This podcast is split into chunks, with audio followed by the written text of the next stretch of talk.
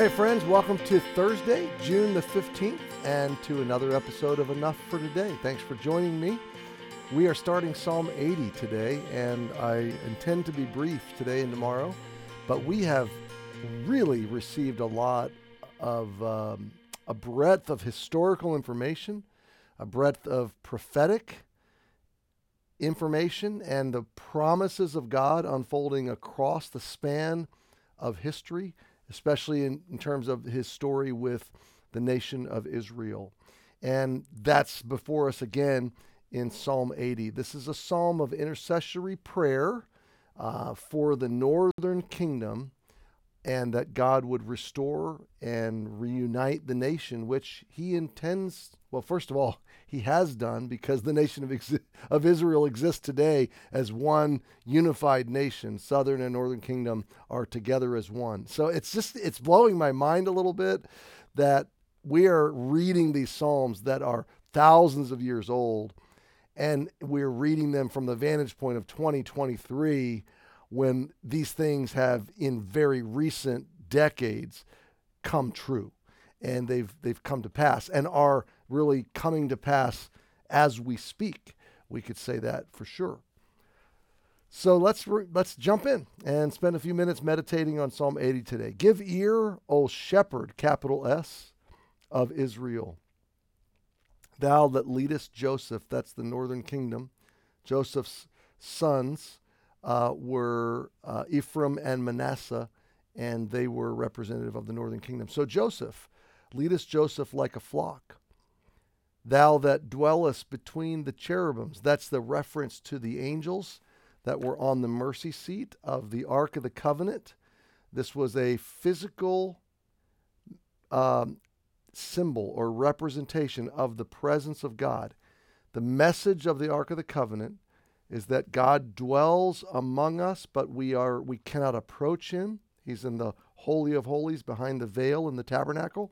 And on that Ark of the Covenant, there are two angels, and in between those angels, there's what's called the mercy seat, where the blood is presented, the atoning blood of the Lamb. All of this is a picture that God is a God of mercy, and that one day he's going to make a way for the ultimate high priest to bring the ultimate blood sacrifice, to present it before the justice and the presence of God as a, an atonement, so that the mercy of God can be made available to all humanity. So when we say, thou that dwellest between the cherubims, what we're saying is he's a God of mercy. He's a God of forgiveness. He's a God of grace. He's a God of presence. He is present, wants to be present with us.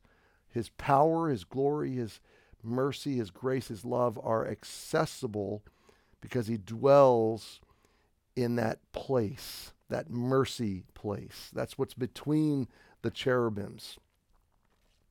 And then the phrase says, give ear and shine forth. Um, listen to our cry, hear our prayer, you that have led us, you that have offered us your mercy, but shine forth. We want to see you.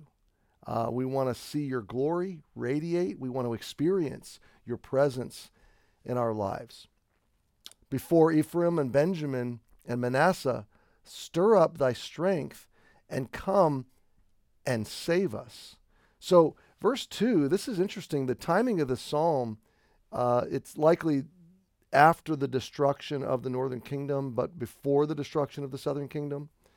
Um, So it's a prayer for intervention and recovery. God, save us from these Assyrians that are coming down uh, from Nineveh and from the northern regions, sweeping through the, the, the northern kingdom and moving south, and then surrounding, ultimately surrounding uh, Jerusalem. Um, so God, come and shine forth and show us your strength and save us. Verse three, turn us again, O God, and cause thy faith to shine, and we shall be saved. So it's a prayer of intervention. It's a prayer of salvation. And God answered this prayer in the short term. During the time of Jesus, the Israelites had repopulated the northern kingdom, and it was a unified region. And Jesus ministered to both Galilee, well, I should say all three, Galilee, Samaria, and Judah.